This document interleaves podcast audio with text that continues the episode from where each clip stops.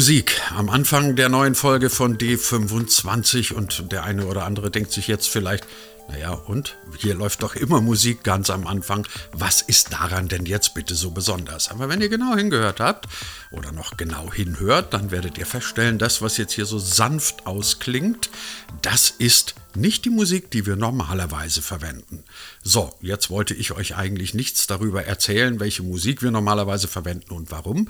Nein, diese Musik hier, die gerade lief, die ist etwas ganz Besonderes.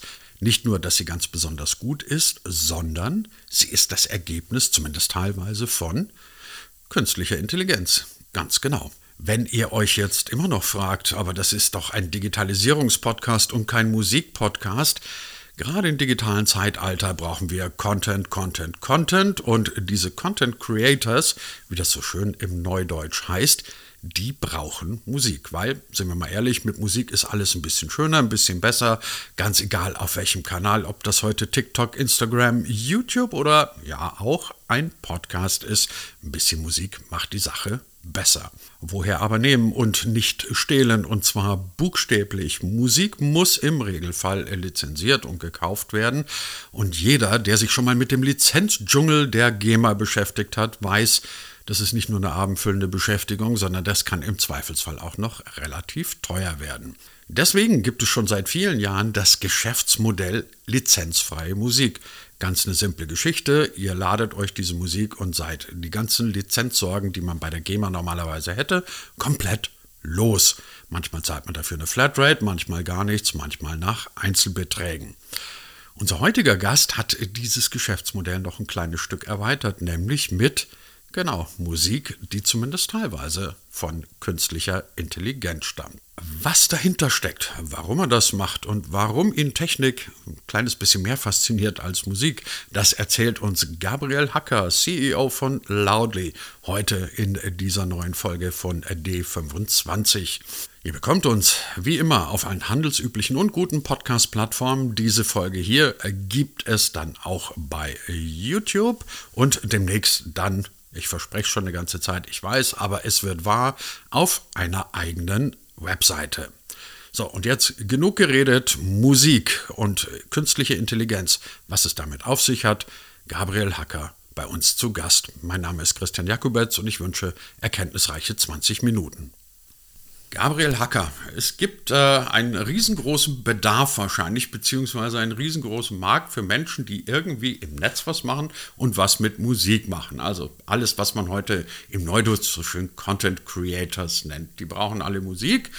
Jetzt wissen wir alle, das kann man sich bei der GEMA besorgen, ist aber wahnsinnig umständlich und dann auch noch einigermaßen teuer. Deswegen gibt es seit etlichen Jahren eigentlich schon den Markt von lizenzfreier Musik.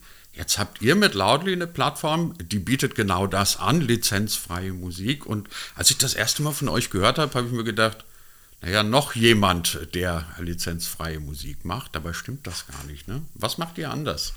Wir, ähm, also wir sind ein Technologie-Startup aus Berlin ähm, mit einem Fokus auf Musik. Und was wir uns zum Ziel gesetzt haben, ist Musik als Service zu verstehen, als etwas, was man, ähm, was jeder erstellen können sollte. Nicht nur derjenige, der eine musikalische Vorbildung hat oder jemand, der teures Equipment gekauft hat oder der sich ein Studio mietet, sondern jeder sollte das machen können. Ähm, und was wir ähm, in diesem Zuge entwickelt haben, ist eine kollaborative künstliche Intelligenz die es wirklich jedem ermöglicht, Musik zu erstellen. Und auf Basis dieses Resultates, ähm, was dann ähm, in diesem kollaborativen Prozess zustande kommt, kann man dann noch hingehen und diese Musik weiter den eigenen Bedürfnissen anzupassen. Insbesondere jetzt natürlich bei den eben angesprochenen Content Creatern, dass jemand, der jetzt sagen wir mal äh, ein Let's Player auf YouTube ist, ähm, dass der ähm, die Musik für seine Let's Plays dann auf sein Video anpassen kann, dass da verschiedene ähm, Energien verwendet werden können in der Musik, um es anpassen zu können auf das Video, die Länge des Videos mit in Betracht zieht und andere Faktoren mit einbezogen werden. Und das macht uns besonders und das ist das, äh, was uns von lizenzfreien anderen Bibliotheken abhebt. Jetzt muss ich trotzdem noch mal nach der Rolle der künstlichen Intelligenz bei diesem, bei diesem Ding spielen. Also wenn ich sie richtig verstehe, dann kann ich musikalisch sein wie ein Eimer, aber ich kriege es trotzdem irgendwie hin, dass da Musik dabei rauskommt, die man sich auch noch anhören kann. damit ich es auch verstehe, wie, wie funktioniert das? Also wo greift die künstliche Intelligenz ein und sagt, lass mal jetzt komponiere ich für dich selber? Oder was macht sie überhaupt? Komponiert sie? Arrangiert sie? Was macht eine, eine künstliche Intelligenz mit Musik? Sie arrangiert. Und vielleicht, um das zu erklären, fange ich mal einmal ganz vorne an. Ähm, und zwar, wir haben zwei Pfeiler, die es uns ermöglichen, überhaupt diese Technologie zu bauen. Der eine Pfeiler ist, ähm, dass wir über 150.000 Audio-Loops haben. Das sind Loops, die sind circa 3 bis 25 Sekunden lang, ähm, aus allen möglichen Instrumentenklassen, von Drums, Guitars, Synthesizern und so weiter. die sind professionell eingespielt von Musikern in unseren eigenen äh, Musikstudios und das kann man sich vorstellen wie so ein bisschen wie so Lego-Bausteine. Wenn man halt einfach ganz viele Lego-Bausteine hat, dann äh, kann man damit alles Mögliche bauen. Ja? Vom Sternzerstörer bis zum Waldhaus. Und ähm, man braucht jetzt diese künstliche Intelligenz, um aber die richtigen Lego-Steine zusammenzufügen. Und das ist das, was wir gebaut haben. Also wir haben ein, ähm, man nennt das so schön, und ich bin vielleicht öfter mal zu denglisch, äh, da kann man mich auch immer gerne bremsen, aber wir haben ein Generative Adversarial Network, ein GAN, äh, was auch in der Bildbearbeitung schon ganz häufig eingesetzt wird. Adobe setzt es auch ein äh, zur Bildvervollständigung und ähm, wir machen das mit Musik. Man macht bei uns sozusagen, äh, wählt man ein Genre aus, sagen wir mal Rap, weil ich gerne Rap höre ähm, und dann ähm, kann man eine Inspiration für die AI erstellen. Die ist ungefähr 20 Sekunden lang ähm, und die AI baut daraus einen ganzen Track. Und dieser ganze Track kann dann noch mit Machine Learning Algorithmen angepasst werden, noch auf weitere Bedürfnisse, dass man sagt, okay, der Track ist nice, äh, der ist gut, aber gib mir bitte den Track in 23 Sekunden länger oder kürzer oder gib mir ähm, den Track, wo dann äh, die Vocals rausgenommen sind oder wo ähm, ab Minute 1 äh, Minute 10 ähm, dann mehr Energie in dem Track ist.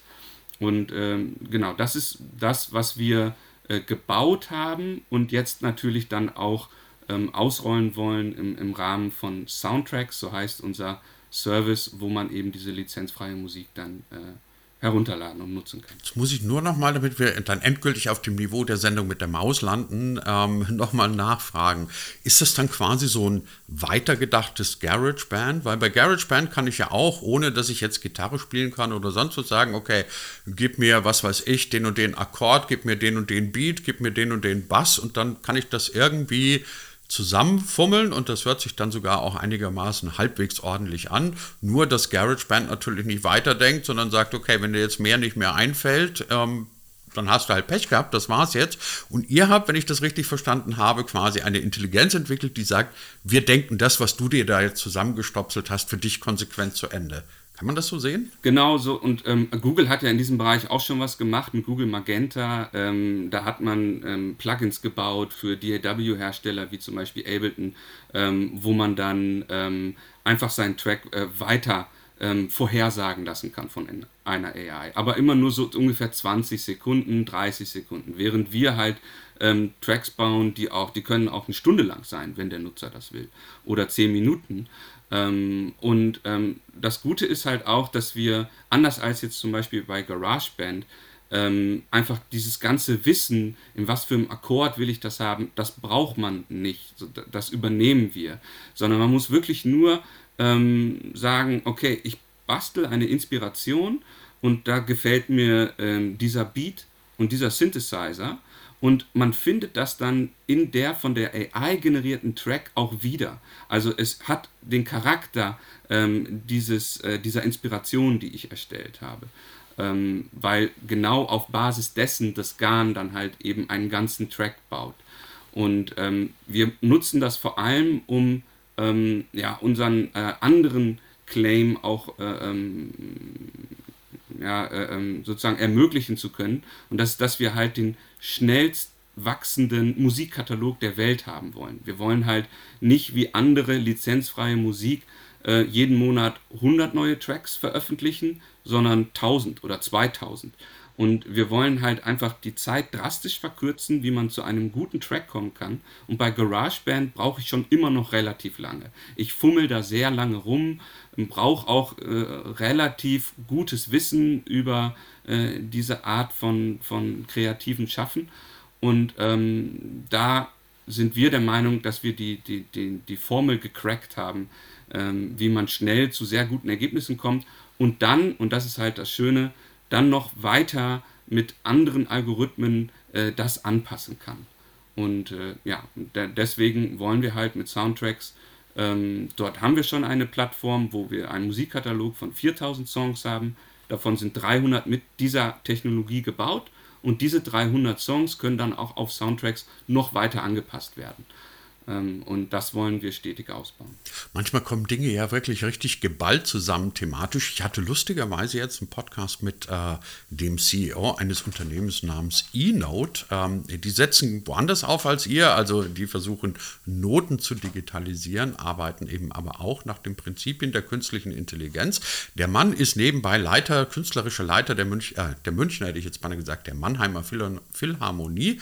Ähm, und insofern auch ein richtig begabter Musiker. Zwei Fragen deswegen. A, sind Sie dann auch ein begabter Musiker, wenn Sie auf so eine Idee kommen? Weil man irgendwie muss man ja drauf kommen, sowas zu machen. Das zweite ist, wir sind dann lustigerweise mal über die Frage gestolpert, dass es ja jetzt auch die Idee gibt, oder ich glaube, das wurde sogar schon gemacht, dass eine künstliche Intelligenz Beethovens zehnte Symphonie baut. Und ähm, mein Gesprächspartner von eNote, den habe ich dann auch gefragt, wie ist denn das? Würden Sie sich das an? Und dann hat er gesagt, äh, weiß ich nicht, ob ich Beethovens zehnte Symphonie von einer, von einer ähm, ähm, künstlichen Intelligenz hören würde. Also Frage A, wie musikalisch sind Sie? B, wie halten Sie es mit Beethovens Zehnter als künstliche Intelligenz? Ich bin, ähm, also mein musikalisches Verständnis geht nicht über das eines Laien hinaus. Das muss ich ganz äh, klar und ehrlich dazu sagen. Ähm, ich bin ähm, in erster Linie Technologie ähm, äh, getrieben. Also ähm, ich komme ja auch aus diesem Bereich. Ich habe äh, im Jahr 2000 meine Karriere angefangen äh, als Game Designer ähm, bei äh, dem damals größten äh, Spielestudio in Deutschland und bin dann auch dieser Industrie für 17 Jahre treu geblieben, ehe ich dann ähm, dieses äh, Startup hier gegründet habe. Ähm, das heißt also, ich komme aus der Programmierecke und aus dem Technologiebereich in erster Linie. Wir haben aber natürlich Musiker angestellt bei uns in äh, Loudly, ähm, wie auch, dass wir ähm, ja insbesondere aus diesem ähm, Bereich, wo Technologie und Musik zusammenkommen, da haben wir äh, unsere Stärken, weil wir dort eben die Leute haben, ähm, die sich damit auskennen.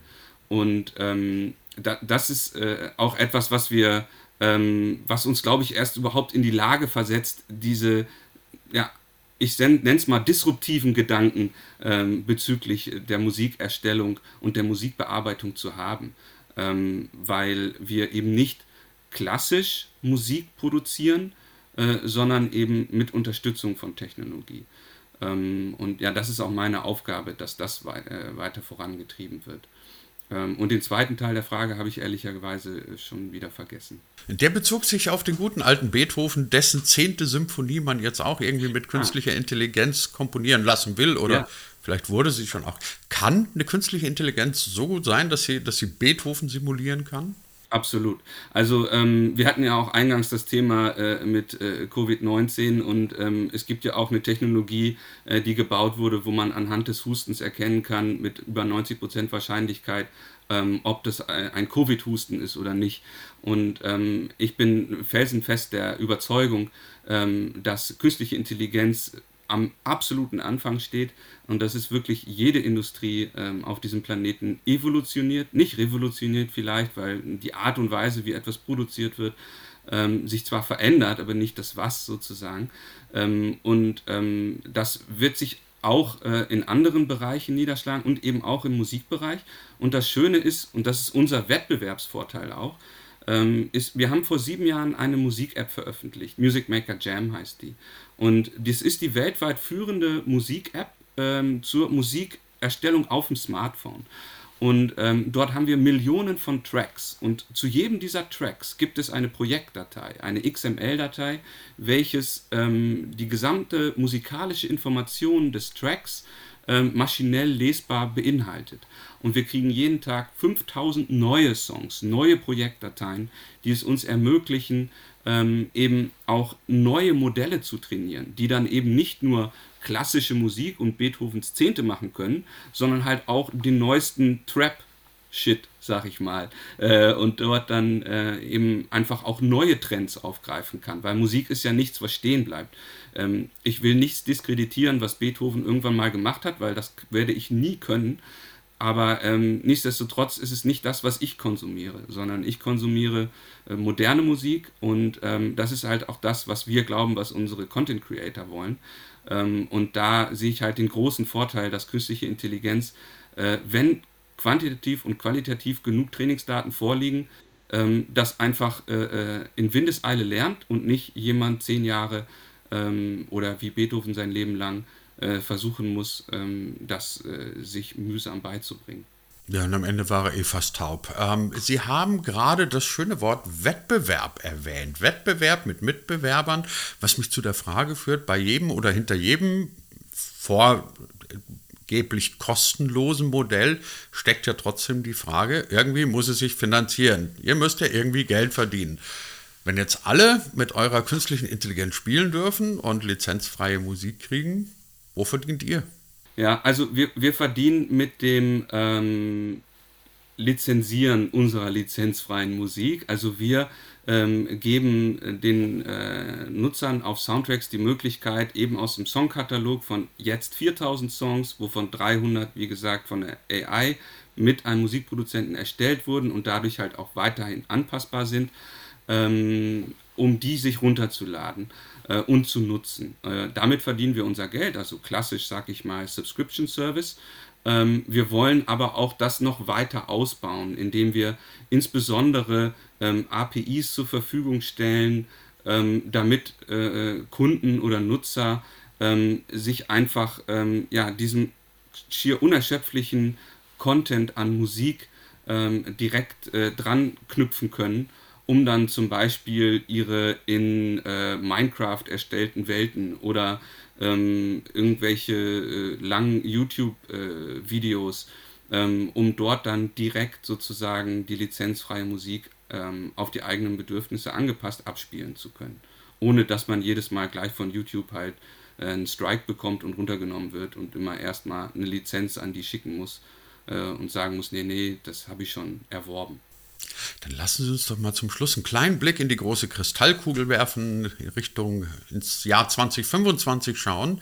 Wir erleben ja gerade nicht nur eine, eine exponentielle Steigerung überhaupt nochmal von Content auf allen möglichen Kanälen, die es inzwischen ähm, gibt, sondern wir erleben, also zumindest nach meinem Eindruck, auch nochmal ein massives Wachstum von audiovisuellen Inhalten. Gerade jetzt in diesen Covid-19-Zeiten, in denen also auf einmal ganz viele Dinge live gestreamt werden, live übertragen werden, Online-Veranstaltungen, Digitalveranstaltungen, ich brauche es Ihnen alles nicht erzählen. Jeder baut seine Tutorials etc. Ähm, was denken Sie, welche Rolle wird denn Musik in den kommenden Jahren bei diesem Content-Thema überhaupt spielen?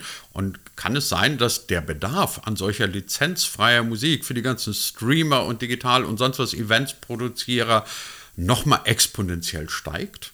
Ja, also meiner Meinung nach ist alles nichts ohne Musik, ähm, weil ohne Musik ist, glaube ich, jedes Medium ähm, nur noch halb so viel wert. Also wenn ich mir irgendwelche Instagram-Posts oder äh, TikTok-Videos angucke und ich würde mir die Musik davon wegdenken, ich glaube, dann hätten die Plattformen alle keinen Erfolg. Ähm, für mich ist halt insbesondere auch ähm, die neue Generation von, von äh, sozialen Medien, wie eben TikTok, ein ganz klarer Beweis dafür, ähm, wie wichtig ähm, das Audio ähm, ist, weil daraufhin wird halt häufig ein äh, Video erst erstellt, ein Meme wird dadurch erst zum Leben erweckt, indem es äh, eben ein, ein Audio hat.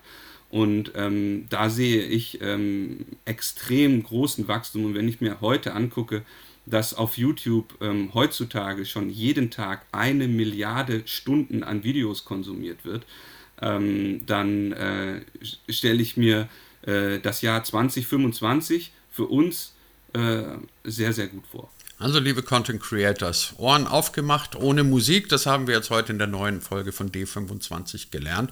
Ohne Musik ist der ganze Content, naja, ich will nicht sagen nichts, aber zumindest deutlich weniger. Und welche Rolle Musik künftig spielen wird oder heute schon spielt, welche Rolle künstliche Intelligenzen dabei spielt und wie ihr lizenzfrei oder genauer gesagt an lizenzfreie Musik kommt, das haben wir besprochen heute mit unserem Gast Gabriel Hacker von Loudly. Ganz vielen Dank dafür. Ich danke auch.